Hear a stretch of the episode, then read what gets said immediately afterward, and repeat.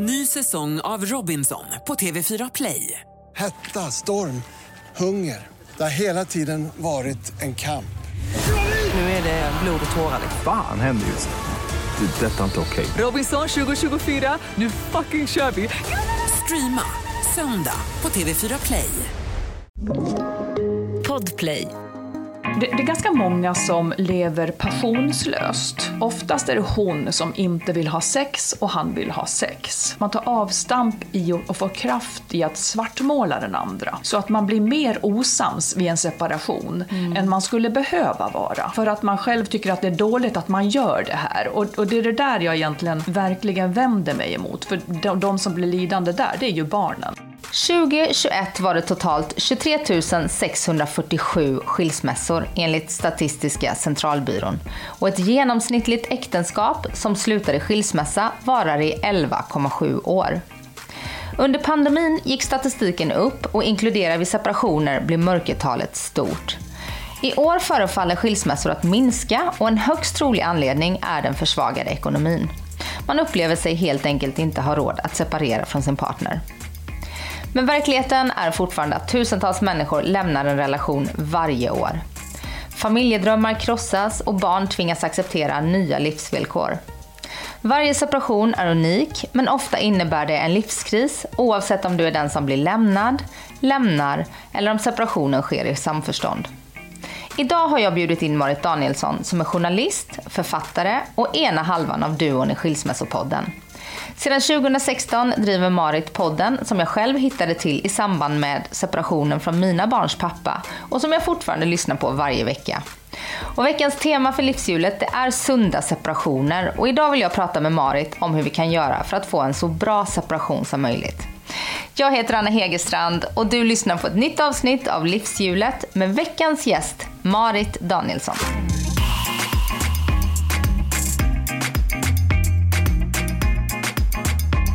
Varmt välkommen till eh, Skilsmässopodden höll jag säga. till livshjulet Marin. Tack så mycket. Jag är så glad att du är här. Jag har ju liksom följt, eh, följt dig och Magnus eh, i många år. Jag separerade 2018 och då hittade jag till er. Och så har jag ju lyssnat tillbaka då. Du har backat och lyssnat också. Ja. Så är det. Fint. Ja. Och ni eh, har ju drivit eh, er skilsmässopodden tillsammans i sex och ett halvt år. Hur, eh, hur kommer det sig att ni startade den? Ja, men jag, det började nog med att jag skilde mig själv då för ett antal år sedan. Och jag kände väl att det var ett sånt otroligt glapp kring liksom att människor lovar och vill leva tillsammans naturligtvis. Eh, Men så väldigt många ändrar sig och vill inte längre leva ihop eller klarar inte att leva ihop. Och det där glappet mellan idén och verkligheten, det är liksom helt bara fyllt av av skam och skuld och känslor av misslyckande. Och det kände jag var så otroligt fel. För där badar alla i så dåliga känslor, lite grann i onödan också. Och det blir värre för barnen när man tror att att det här är fel, medan det kanske bara i den situationen var det rätta. Så jag ville liksom prata om det. Och Magnus, min poddpartner, han eh, var med på detta. Så att det, blev, det blev vi som gjorde det. Ni jobbar ju med content båda två. Ja. Fast på lite olika sätt. Ja. För du är ju, Magnus jobbar med TV, tar fram format för TV va? Japp. Mm. Och du jobbar som, eh, du var tidigare chefredaktör på Vi Villa. Japp. Eh, jag jobbar idag som författare. Ja. Släppte ganska nyligen boken När underbart inte är nog. Yes. Men den kom nyss som pocket också. Den kom i fjol, men kom som pocket nu. Och då är min fråga, finns den som ljudbok? Ja, Ja, den gör det. Ja, den finns som ljudbok på alla de här tjänsterna. Mm. Vad härligt. Ja. Och nu, vad håller du på med nu? Nu skriver jag på nästa bok. Och som handlar om, är det relationer också? Ja, fast det handlar mer om faktiskt eh, föräldrar som har svårt att släppa barnen, fastän barnen är vuxna. Alltså där, där man förväntar sig att barnen ska uppfylla ens egna drömmar, fastän man egentligen bara har ett liv var, så att säga. Du gräver lite där du står, för jag vet att du ska släppa iväg dina. Det är ett litet tag kvar va? Ja, jag har en som har flugit ut ur boet, eh, men en som är kvar. Men jag hoppas att det inte handlar om mig, för föräldrarna är ganska så grymma tycker jag. Jag tycker att det kan bli väldigt hemskt när föräldrar eh, försöker få barnen att uppfylla deras drömmar. Mm, men du tar ändå avstamp i en situation du kan relatera till starkt själv. Ja, det kan jag kanske göra. Ja. Och det som är värt att säga är att du och Magnus, ni har ju varit tillsammans länge. ja, det har vi nog. Men ni är, lever fortfarande som särbos. Ja, vi har aldrig flyttat ihop faktiskt. Ehm, Det är någonting med det där som, som jag har kommit på att jag behöver... Jag är ganska introvert egentligen, vilket kanske inte syns, men, men jag behöver mycket ensamtid. Och när jag lever med någon så tycker jag att det blir hushållsarbete av alltihop. Att det blir så mycket sånt man ska hålla på och deala med och prata om. Eh, Men vi har ett sommarställe ihop som vi har köpt nu, där vi är en hel del. Och jag tycker mig märka att det pratas en del om i podden att ja men om några år kanske, och vem vet, vi kanske bor ihop. precis. Ni, det är som att ni flörtar lite med tanken ändå. Ja, ja, vi har varit ihop i 15 år nu och förr eller senare ska väl någonting kanske ändras. Fast Ja. jag vet inte. Vi får se. Ja, så är det. Du, vad tycker du att du har lärt dig i, eh, i ditt arbete med Skilsmässopodden? Ja, nej, men jag får nog... Jag kanske har fått en fördjupad känsla av det här som jag tycker är svårt att förstå. Jag förstod det inte själv när jag skilde mig. Att vissa, jag trodde så här, att jobbar man på en, relation så, så kommer det att bli bra. Men det tycker jag inte är fallet riktigt. Utan det kan finnas sådana olikheter som inte riktigt går att överbrygga. Och då tänker jag på sånt som som kanske värderingar till exempel, grundvärderingar kring hur man ska sköta pengar eller kring hur man ska uppfostra barn eller, eller vad är en man, vad är en kvinna och så vidare. Om, om man är för olika där, det går liksom inte att gräla ihop sig om vad som helst. Nej. Så att jag, och jag är mycket mer, jag själv höll ihop mitt förhållande, vi var ihop fastän vi hade det dåligt i väldigt, väldigt många år. För jag tänkte att skiljer mig, det gör jag absolut inte. Eh, För jag tänkte att det är liksom en plikt mot barnen. Men nu kan jag tycka att, att väldigt, väldigt många kämpar så länge och kämpar kanske för länge. För det blir heller inte bra för barnen nödvändigtvis. Så jag, jag tänker att jag, jag är mer öppen nu för att det, det här projektet kanske inte kommer att lyckas. Och jag är lite mer, jag har större frågetecken kring projektet Kärnfamiljen i alla skeden av livet. Liksom. Och precis som jag sa här i introt så det, 2021 så eh, var det ju över 23 000 skilsmässor och det visar ju att projektet Verkligen. äktenskap och kärnfamilj Och då är väl ändå inte de eh, inräknade här som, bara, som inte har gift sig, utan det är bara av de som har gift sig som syns i den statistiken. ja. Ja. Mm. Och väldigt, väldigt många fler separerar ju också. Ja. Men vad, vad, om vi bara går tillbaka till Skilsmässopodden Mm. då. Vad har den gjort för din och Magnus relation? Ja, men länge tänkte jag att nej, men den gör nog inget för vår relation. Men för att sen, det är inte så att vi sen fortsätter alltid prata om relationen. Men, men jag har ju kommit på att det, det gör den ju såklart. Dels så får vi en timme varje vecka när jag lär känna honom väldigt mycket mer. Och sen tror jag också att den kanske gör mig ganska trygg i relationen. Han vet mer vem jag är, jag vet vad han är och vad han står för. Så det kanske ändå blir en bas. Och sen så har man nog en lägre tröskel till att komma in på, på de ämnen som kanske är lite jobbiga. Men jag tycker inte att vi är så bra på det nödvändigtvis, utan podden är lite grann en frizon. Ja, där, där får man prata om ämnen som bränns. Ja, det är, ba, det är bara bra liksom. Och hur mycket censurerar ni? Vad är det vi lyssnare inte får höra? Från början så var vi ju så grälade vi ganska ofta. Då klippte vi bort de gräl som var rent privata. Eller där man var så arg så att det skulle bli otrevligt att lyssna. Men man får ju höra mycket olikheter. Man får ju höra ganska mycket Ja, det vet, du kan väl sätta ord på det. Jag vet inte om det är bråk eller tjafs eller vad det är. Nej men det är verkligen, ni har ju olika åsikter Ja. om ganska fundamentala saker. Ja. Och då eh, menar jag, vad är det som gör att det funkar mellan er? Att ni inte separerar trots att jag vet att ni har ganska olika åsikter om barnuppfostran till exempel. nu har ju inte ni precis. gemensamma barn. Nej, precis. Det, det, är ju, det är det till exempel. Vi, har väl, vi är väldigt olika där. Och jag kan bli provocerad av hans sätt och han blir provocerad av mitt sätt. Mm. Liksom med våra respektive barn. Men vi behöver ju då inte lösa det. Eftersom barnen är stora och vi inte bor ihop. Och det präglar inte din syn på honom? Att så här, jag Jo. kan inte riktigt respektera det här. Så, jo, men så kan det bli. Och tvärtom. Att det kan bli så att jag tycker att han gör fel, eller är feg, eller är någonting. Och han tycker väl något motsvarande om mig. Och det färgar min syn på honom. Men jag tänker också att eftersom de problemen inte så att säga får en konkret eh, issue i vardagen så ofta, utan väldigt sällan, så blir det något jag kan leva med. Det är värre när det är saker som, som väldigt ofta dyker upp. Då färgar ju det in hela vardagen till slut. Och då har man ett reellt problem. För det kommer aldrig att bli perfekt. Och det, det tycker jag heller inte är intressant att det skulle behöva bli. Nej, och det är ju en utopi, en perfekt. Ja, verkligen. relation. Ja. Så det är väl sådana saker. Vi har också ganska olika konfliktstil, han och jag. Ja, Han, han är lite mer... ehm, Eh, vad ska man säga? Du, du är inte så rädd för konflikt. Han är lite mer ehm, ja, men konflikträdd. Ja. Uppfattas som det i alla fall. uppfattas som det. Eh, På det sätt som kanske, som han säger också då, att många män är så. För att Mm. män har inte det språket riktigt. Sen är jag kanske mer konfliktbenägen, eller jag är ganska sugen på olikheter, att prata om dem. För där finns ju något roligt. Så Men att, du letar ju upp det ibland. ja, det gör jag ju. Det, tycker- det är ju där det finns Ja. något. Ja. Jag kan känna igen mig själv i, eh, i din stil Ja. Mot Magnus. Ja. Och jag tror att om min sambo hade lyssnat så hade han också kunnat känna igen oss i Ja, er. fattar. Ja. Och jag tror att eh, det är nog inte unikt utan så är det ganska vanligt. Mm.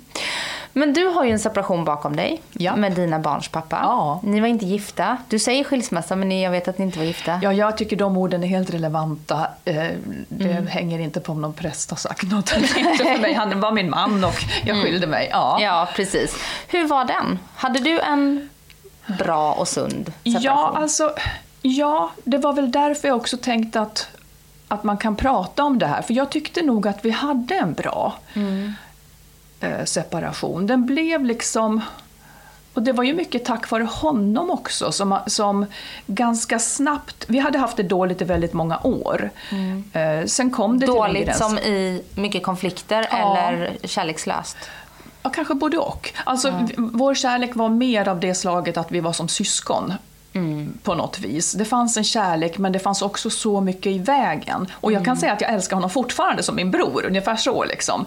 Men det fanns så mycket i, i vägen och våra temperament, alltså det, det var mycket bråk. Eller, liksom, det var inte trevligt helt Nej. enkelt. Nej. Det var ingen harmonisk vardag. Nej, det var det inte. Och kan du känna nu så här i efterhand att du har dåligt samvete gentemot barnen för att ni inte separerade tidigare? För att de tvingades leva i det?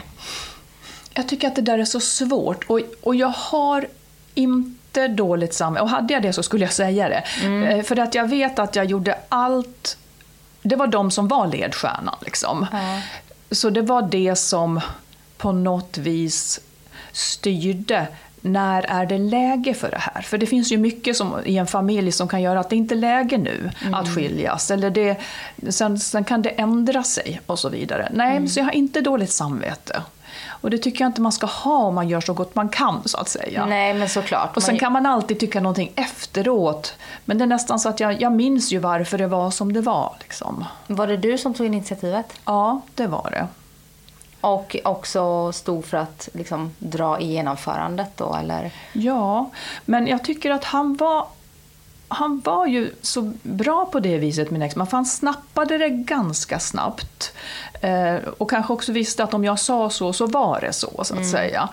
Eh, och han kom med idén hur vi skulle, för det, det var ju liksom vårt stora problem, hur gör vi det här så bra som möjligt för barnen? Och eh, det var han som kom med idén hur vi skulle lägga upp det. Eh, Ja, för ni valde en, en lösning som många kanske skulle höja på ögonbrynet och inte Ja. kunna tänka sig. Ja, precis. Vi gjorde så att barnen fick bo kvar i lägenheten där de alltid hade bott. Och sen så skaffade jag en etta och han också en liten etta. Det här tog ett tag innan man hade allt på plats. Och sen så flyttade han och jag ut och in i åtta år tror jag. Och han var där måndag, tisdag. Jag kommer inte ihåg om det var jag eller han. Jag var där måndag, tisdag, han var där onsdag, torsdag. Och sen så hade vi varannan helg. Alltså ni körde 2-2-3 upplägget Ja. hela tiden? Ja.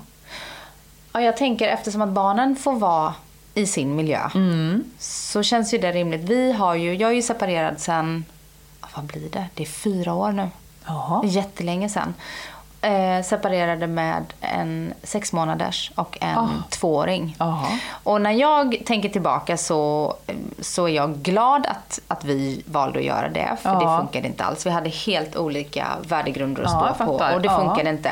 Samtidigt som vi fick ju leva som en familj ett par år, ett och ett halvt år efter. För vi löste inte att ha barnen ihop. Det var så intensivt med barnen för de var Ja, så små. Så ja. där var ju liksom en sån här faktor som att nej, barnen var egentligen för små för att vi skulle separera. Ja, jag förstår. Eh, Och vi hade ju också två olika boenden. Så att en sex månader ska åka fram och tillbaka. Nej, det var inte helt optimalt. Nej, nej. Men det gick inte liksom. Nej. Så att jag hade, hade vi haft möjligheten att ha det så.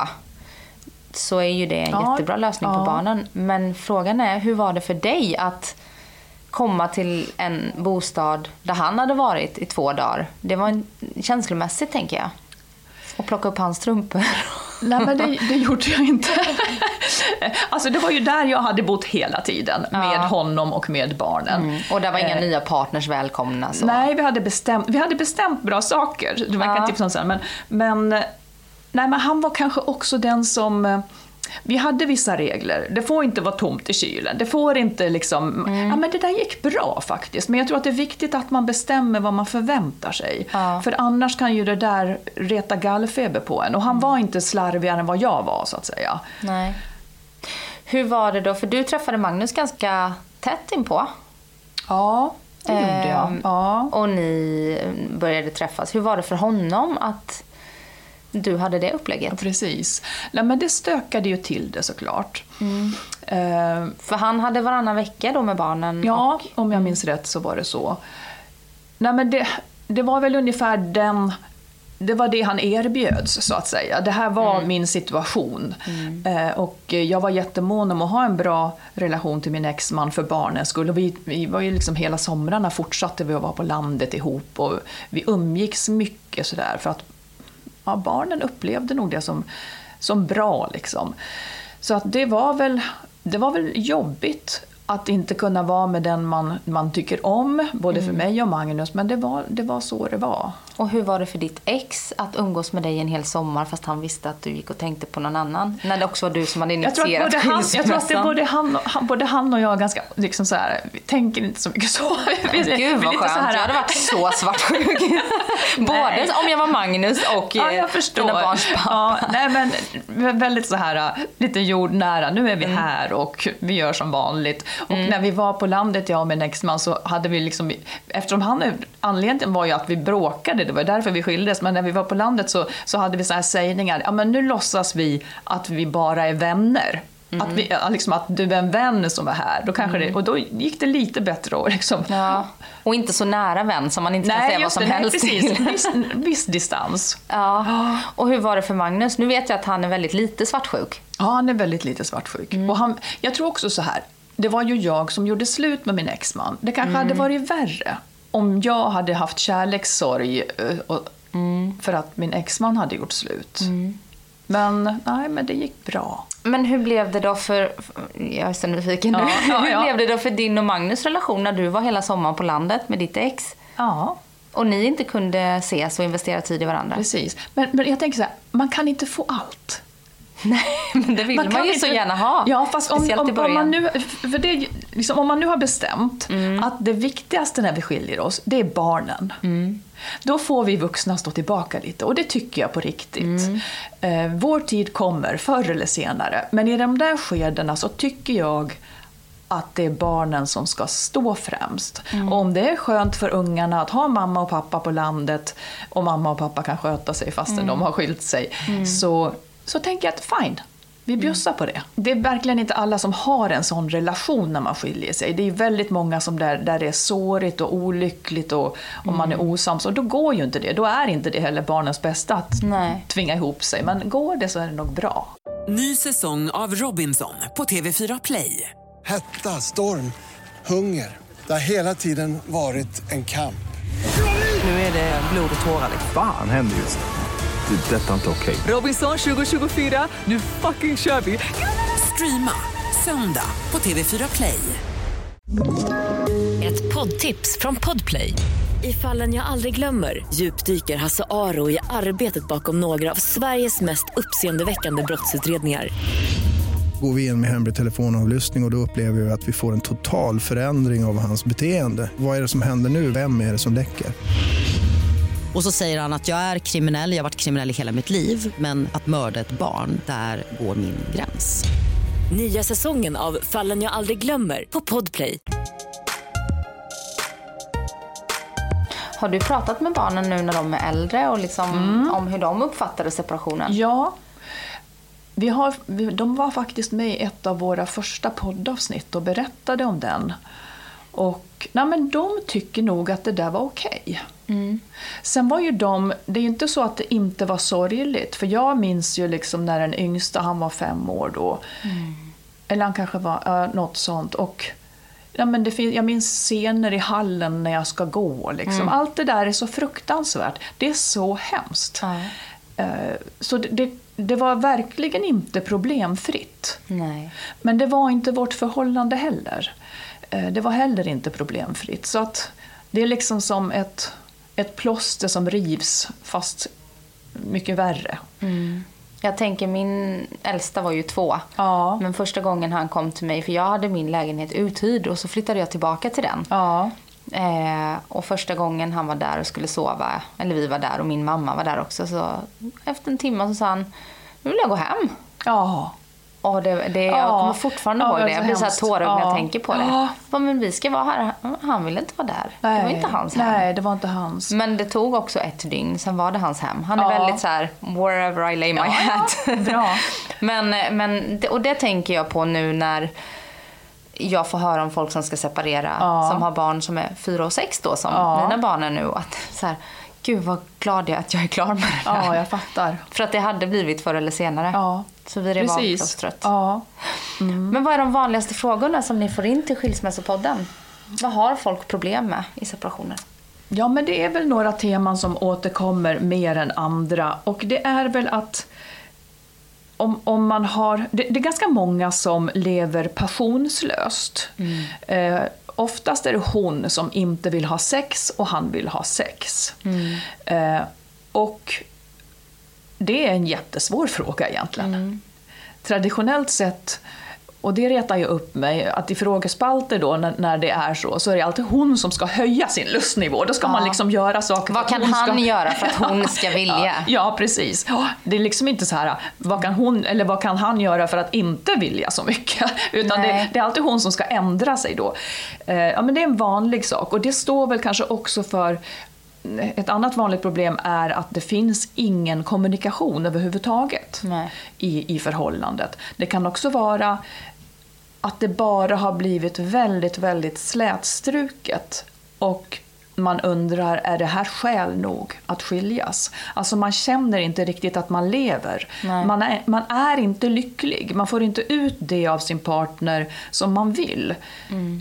Och den är ju lite luddig. För att, men men det, då har det väl hänt någonting över tid. Antingen har man vuxit isär eller bara börjat ta varandra för givet.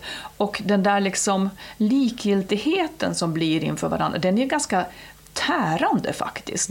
Kanske en som uppvaktar och aldrig får någon respons och den andra, eller att det blir ingenting. Nej. Det var inte så man hade tänkt sig livet. För livet ska ju vara fyllt av glädje och, och man ska liksom vara varandras källa till något positivt.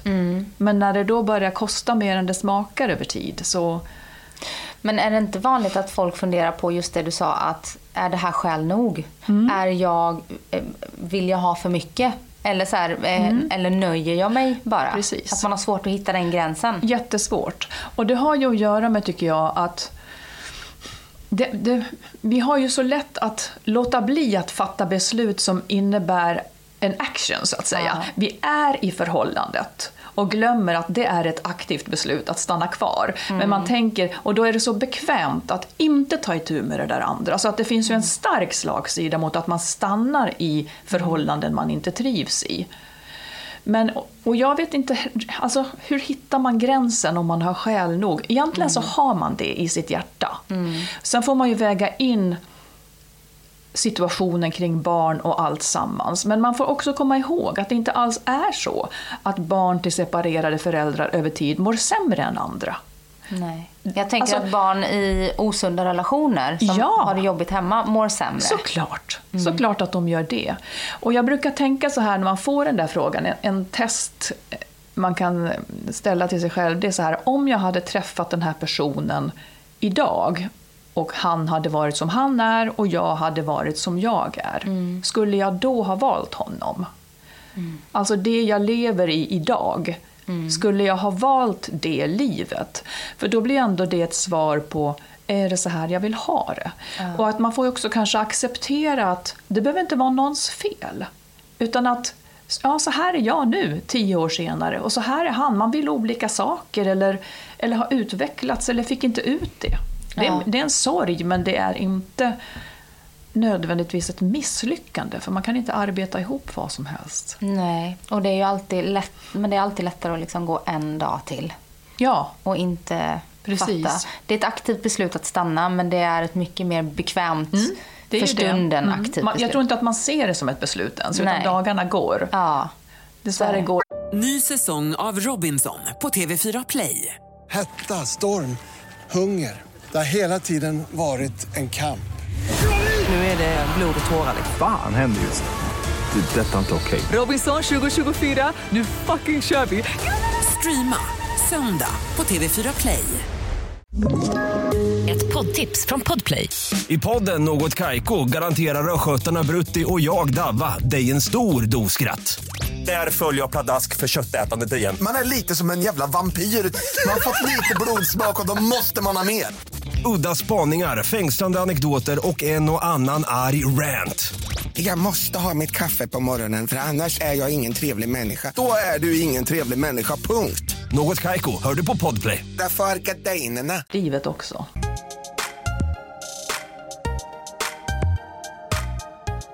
Men vad tror du är de vanligaste misstagen som man gör när man separerar? Alltså jag skulle först vilja säga att jag tror att det vanligaste är att man inte separerar faktiskt.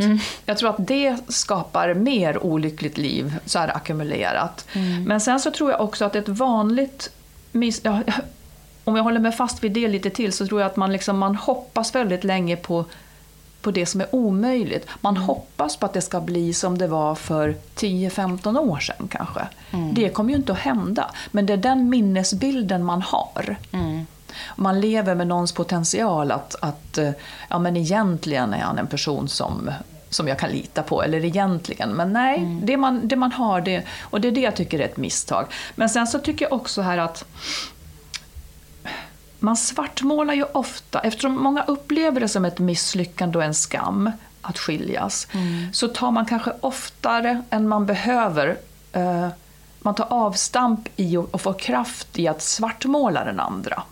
Så att man blir mer osams vid en separation än man skulle behöva vara. Eh, för att man själv tycker att det är dåligt att man gör det här. Och, och det är det där jag egentligen verkligen vänder mig emot. För de, de som blir lidande där, det är ju barnen. För att man rättfärdigar separationen för sig själv ja. och för andra Man kanske. samlar. Man, för så, så har det ju varit länge. Att så fort jag ska skilja mig, ja, då, då vänder jag hela min släkt emot min partner Mm. och liksom får ur allting dåligt med den personen. Mm. Alltså det, det tycker jag är ett jättestort misstag. För det här är en människa du ska samarbeta med resten av ditt liv med Mm. barnen. På ett eller annat sätt. Och som du ju faktiskt har älskat Ja. och som fortfarande har fina sidor Precis. kvar. Även att inte ni just passar att Precis. leva ihop. Ja. Att använda barnen som vapen, tror du det är ett vanligt misstag?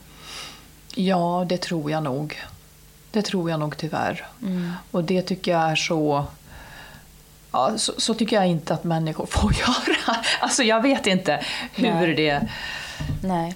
Det är Ja. lite roligt för när jag och mina barns pappa separerade då använde vi vår parterapeut som vi började gå hos när vi blev gravid med vårt äldsta Aha. barn och som följde oss genom hela relationen och alla kriser och sen så blev han vår familjeterapeut Ja. när vi separerade.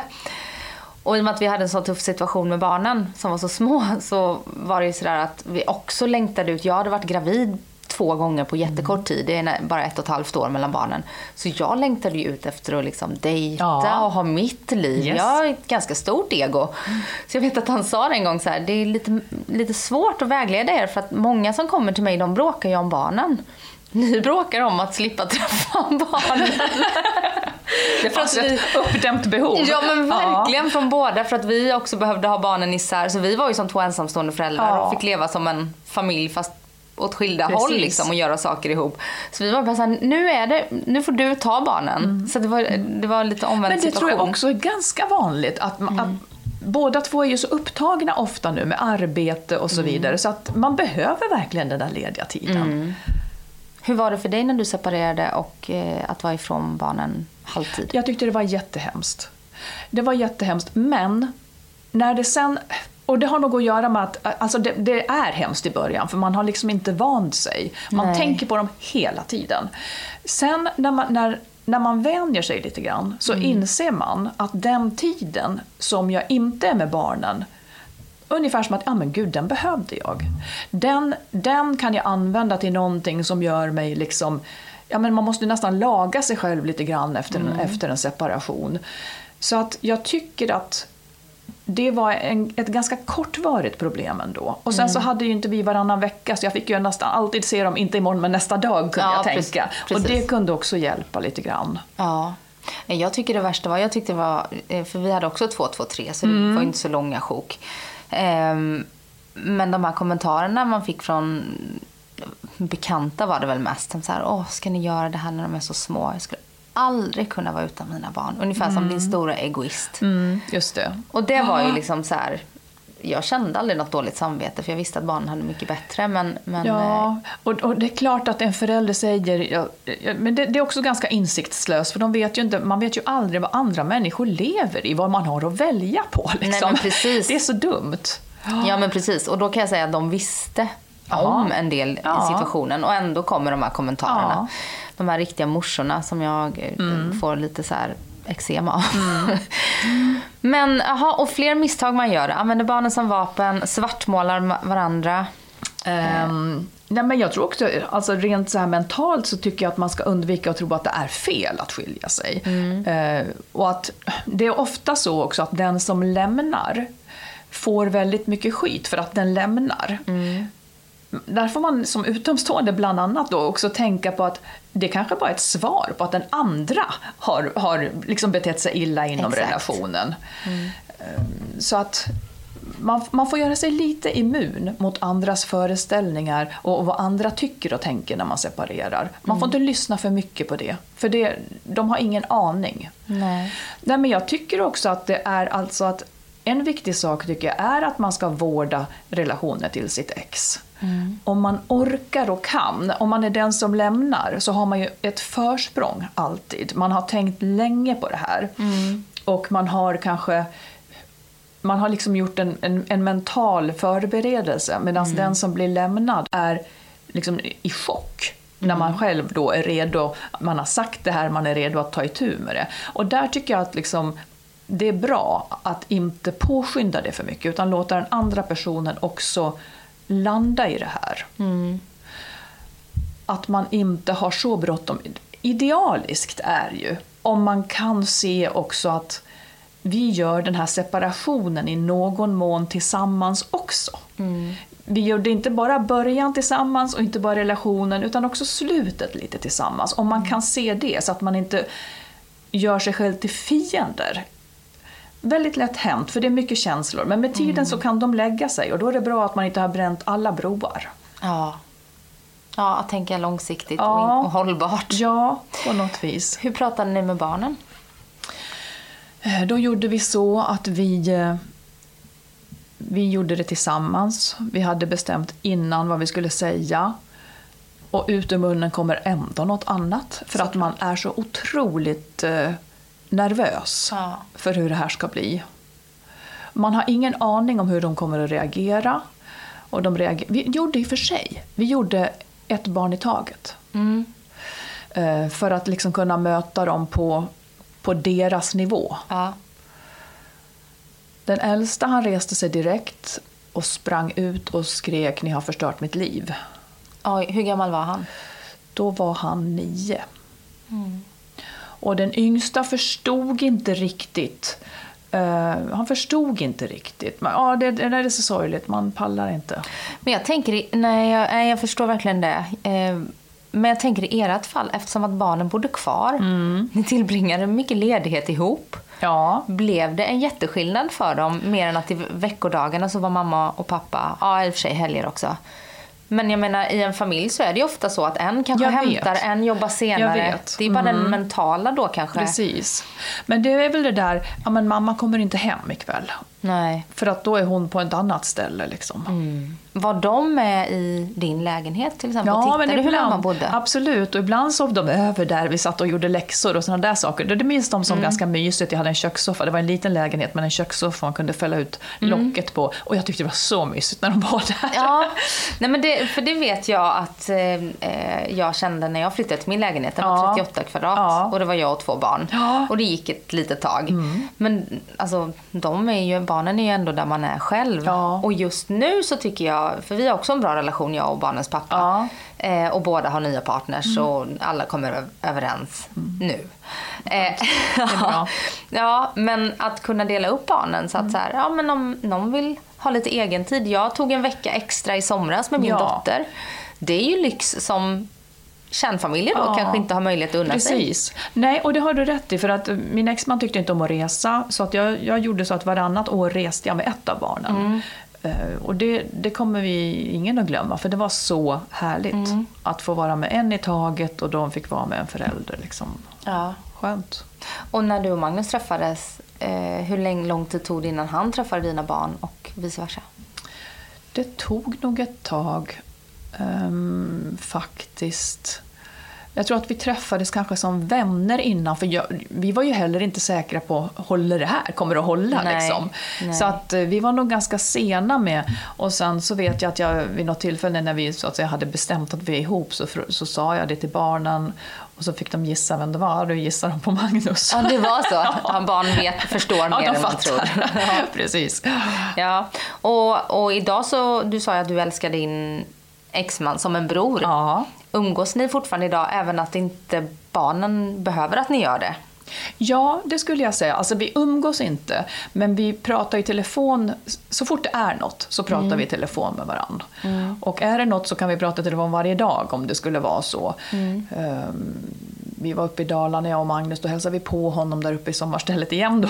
Men, eh, men eftersom barnen också är större och behöver oss mindre, då blir också den kontrakt- kontakten mindre med exet. Med åren så fejdar ju det där ut på något vis. Fram tills kanske barnen skaffar familj och man ska gå på Ja, gemensamma precis, kalas och sådana precis. saker. Ja. Ja. Vad, vad skulle du säga i podden nu? Efter sommaren så går ju ofta skilsmässostatistiken upp. Ja. Och många separerar. Vi har haft, lagt en pandemi bakom Precis. oss förhoppningsvis. Ja. Ehm, märker ni i podden att eh, trycket ökar med att ni får in eh, mer? eh, Ja, på hösten är det då och fler lyssnar också på hösten. Ja, det är det. Ja, det märker man. Ja. Vilken tid på året separerade du? Ja du, när var det? Jo, men det var nog, det var nog i januari. Det är också en peak. Ja, efter jul efter semester där. och efter jul.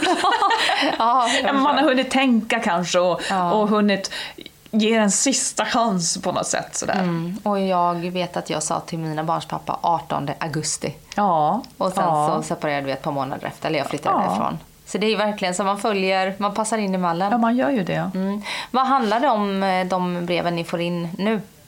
Nej, men det är egentligen det, det är väldigt mycket. Det kan också vara så här.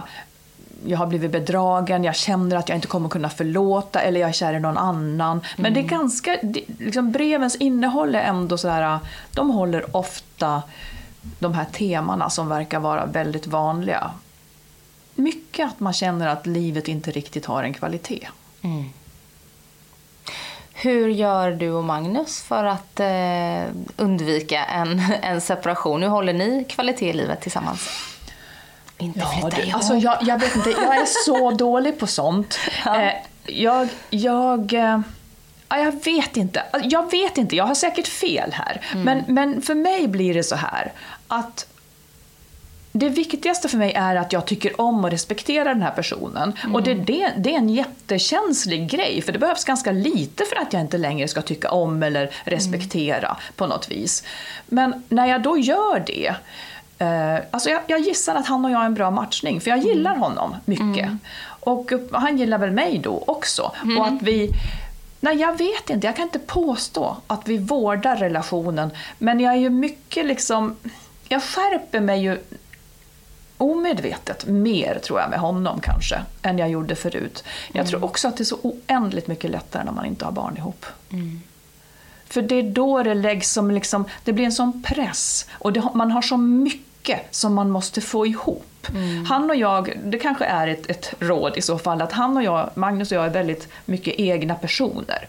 Vi, gör, vi bestämmer inte alls allt ihop. Jag vet inte vad han gör. Alltså han håller på med sitt band två kvällar i veckan, jag gör annat. Vi, vi delar inte allt. Har ni kontakt varje dag? Sms eller Ja, ringer? vi mässar flera gånger varje dag.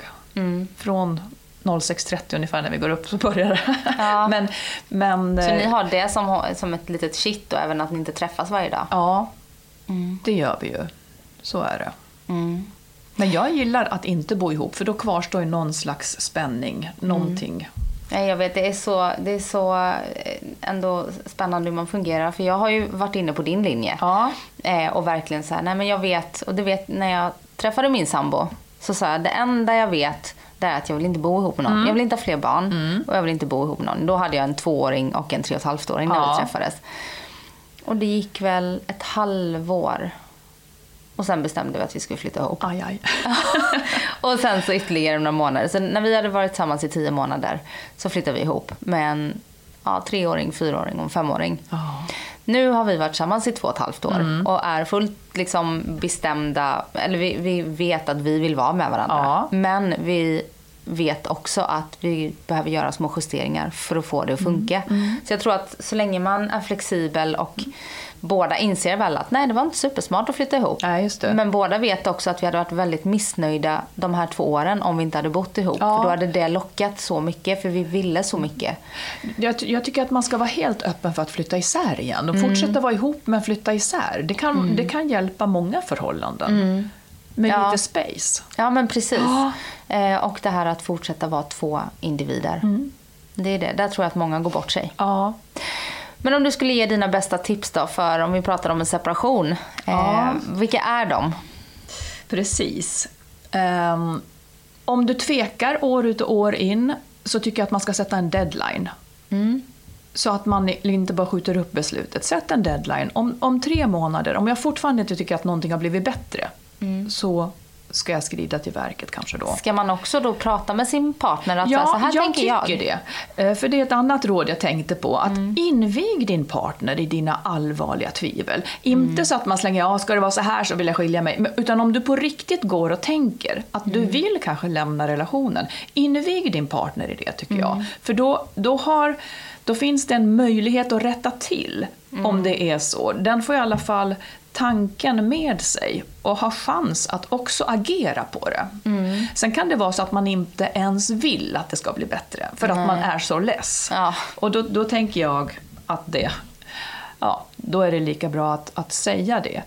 Men, nej, men sen tycker jag också det här då, att kom ihåg för barnens skull att din partner, ditt ex, ska vara din samarbetspartner framöver. Ni ska vara, prata aldrig illa om, om barnens förälder. Aldrig, aldrig. För det, de är en del av den personen också. Och då känner de sig dåliga. Du Så menar att- prata inte illa inför barnen? Nej, precis. Nej. precis. Mm. Man kan Ehm, tillåta sig att prata illa Verkligen, till en verkligen. vän. verkligen. Det, det måste man få göra. Ja. Eh, nej, men jag tycker också att kan man... Det finns ju mycket, men, men kan man också tillsammans med sitt blivande ex bestämma att man ska sätta barnen främst. Om man, om man liksom har det som åtminstone mål så kommer det att underlätta i otroligt många små beslut som man annars skulle tjafsa om. Är det okej att jag direkt presenterar en ny partner? Nej, men det är inte, barnen är inte så sugna på det i det här läget. Deras värld har liksom tappat allt. Så att vänta lite. Alltså det blir väldigt många beslut som blir enklare om man har bestämt sig för vad ledstjärnan är. Sen lyckas man inte alltid, för man är osams kanske och så. Men, men som målbild. Mm. Jag tänker om man sätter upp såna här ledstjärnor och har målbilder och man kommer överens och sen följer inte partnern det. Då får man... Då, får, Då kan jag bli arg då. Ja, men jag, jag, jag tänker så här. Ofta räcker det att en har skallen kvar. Ja. Och den andra kanske bara behöver lite mer tid. För det är det där som händer om, om en är dum. Mm. Ja, såna är vi människor. Men klarar jag då av att inte vara dum tillbaka så har jag Exakt. liksom undvikit ett krig. Ja. Som Man kan barnen ska påverka vara sig själv, inte någon Ja, annan. precis. Ja. Så man kan gå undan och skrika i skogen eller vad som helst. Men Mm. Det är jättesvårt, men man kan ändå ha det som målbild. För förut tror jag att bilden var okej. Att ja, men vi, vi hatar varann nu och vi går på och vi använder barnen och pappa var dum och mamma var dum och så vidare. Mm. Bara man inte har det som, som bild av hur en separation ska se ut så Mm. kanske man kommer en bit i alla fall. Kloka tankar. Och Marit, tusen tack för att du ville komma och dela med dig Ja, av tack snälla. både egna erfarenheter och eh, erfarenheter från ditt arbete med Skilsmässopodden. Mm, tack och så den, mycket. Och den finns ju där poddar finns. Ja, såklart. Och jag Ja. rekommenderar varmt att lyssna på den. Tack så mycket. Och så ska man läsa din bok, När underbart inte är nog. Ja, gärna. Ha det bra nu Marit. Ja, och så, tack så mycket. Så eh, ses vi igen snart. Ja. Hej då. Hej.